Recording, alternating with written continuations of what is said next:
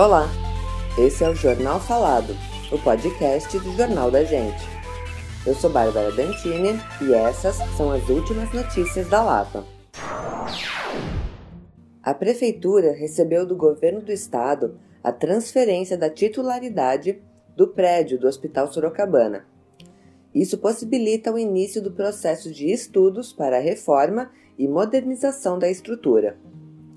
Segundo a Secretaria Municipal da Saúde, o primeiro passo será a contratação de uma empresa especializada para o desenvolvimento do projeto de reforma e adequação do prédio às normas de vigilância sanitária vigentes.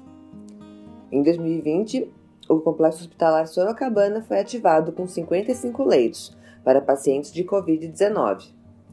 Já em 2021, continuaram funcionando 41 leitos de enfermaria 12 de estabilização e 2 de hemodiálise no térreo da unidade. Atualmente, os leitos de Covid-19 estão em transição para leitos de clínica médica e acolhimento dos moradores da Lapa e região. No terreno também funciona um hospital dia, com consultas de especialidades médicas e exames de imagem, uma AMA 24 horas e um centro especializado em reabilitação.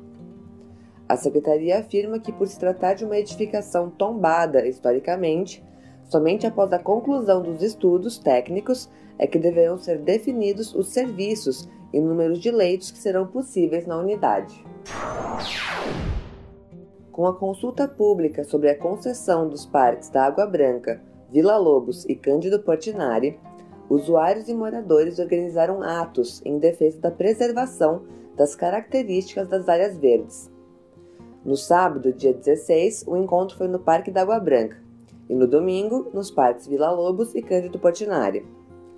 Na semana anterior, foi realizada a reunião do Conselho Gestor do Parque da Água Branca, com a presença de representantes da CIMA, Secretaria de Infraestrutura e Meio Ambiente.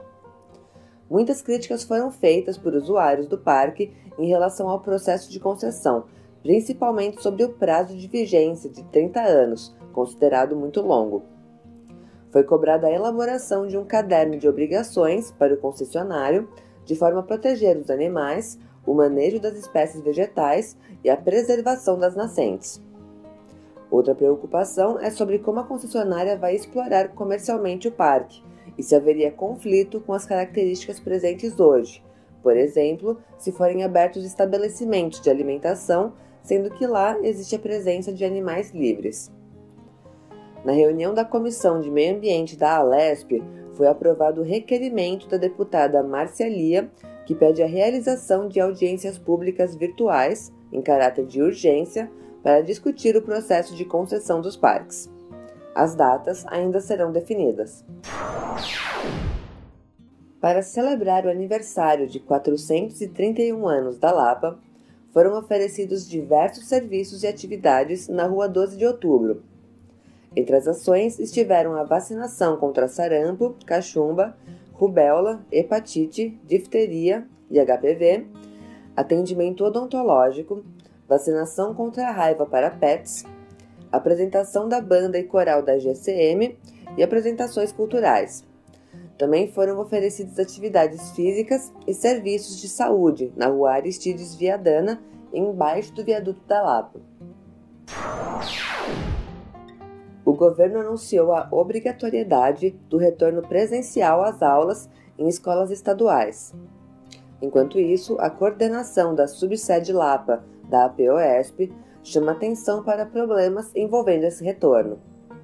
Em nota, a entidade afirma: enquanto o secretário da Educação de São Paulo e o governador anunciam que as escolas vão voltar a 100% do funcionamento sem a pandemia estar controlada e sem os alunos estarem totalmente vacinados, na região noroeste, a empresa de limpeza contratada pela diretoria de ensino não pagou os salários às suas trabalhadoras, o que teve como resultado o fato de que várias escolas ficaram sem limpeza no período da noite, pois, de maneira legítima, as trabalhadoras se negaram a trabalhar nessas condições.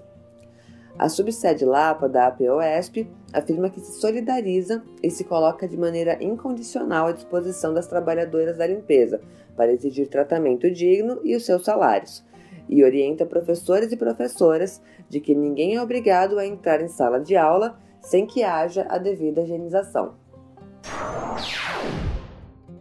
Esse foi o Jornal Falado. Para mais notícias, acesse www.jornaldagente.inf.br. Até o próximo boletim.